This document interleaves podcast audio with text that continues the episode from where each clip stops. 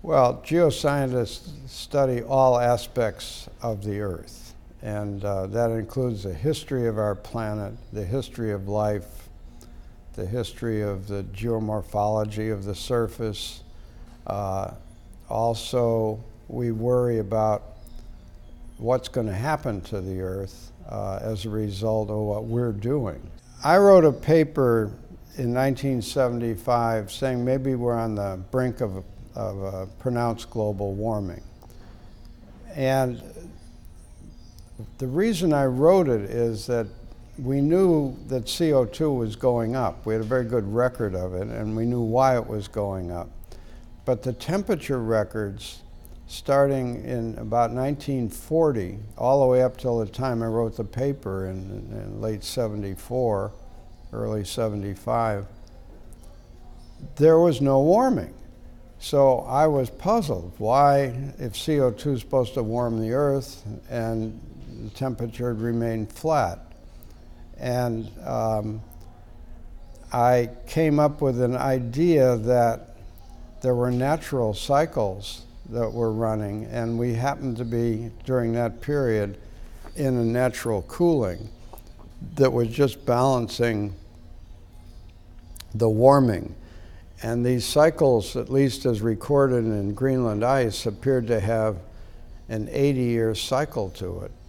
And so I extended those cycles into the future and noticed that in about the late 70s, we should turn around and go into a, a warming. And so I said at that point, instead of uh, canceling out the warming, natural, I mean, the, the CO2 warming and the natural warming would join forces and really start to warm the climate. Now, my reasoning turned out to be wrong, but my prediction turned out to be exactly right because in 1976 this plateau ended, and since then, in general, the planet has been warming. Well, there are two ways to um, capture the CO2 that we produce. One way would be to take it right out of the stacks of power plants.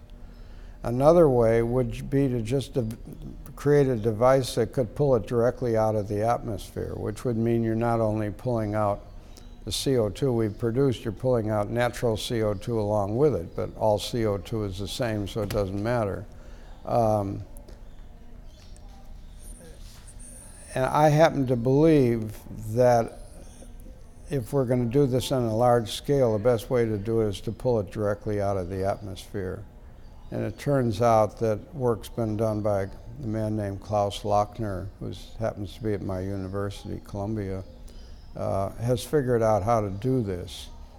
And uh, environmentally safely and um, economically feasible way ultimately we have to have another energy source, and, and the main candidate is the sun. There's plenty of energy coming in, but we have to learn how to harness it uh, so that the cost of solar electricity is competitive with that that we pay for fossil fuel produced uh, electricity.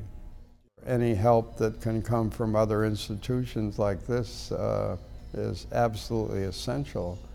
Uh, it's we're doing a dumb thing by pouring CO2 in the air, and as stewards of the planet now, we have to correct this, and uh, it's going to cost money, and people don't want to spend money, so we have an uphill battle, but it's a battle that has to be fought.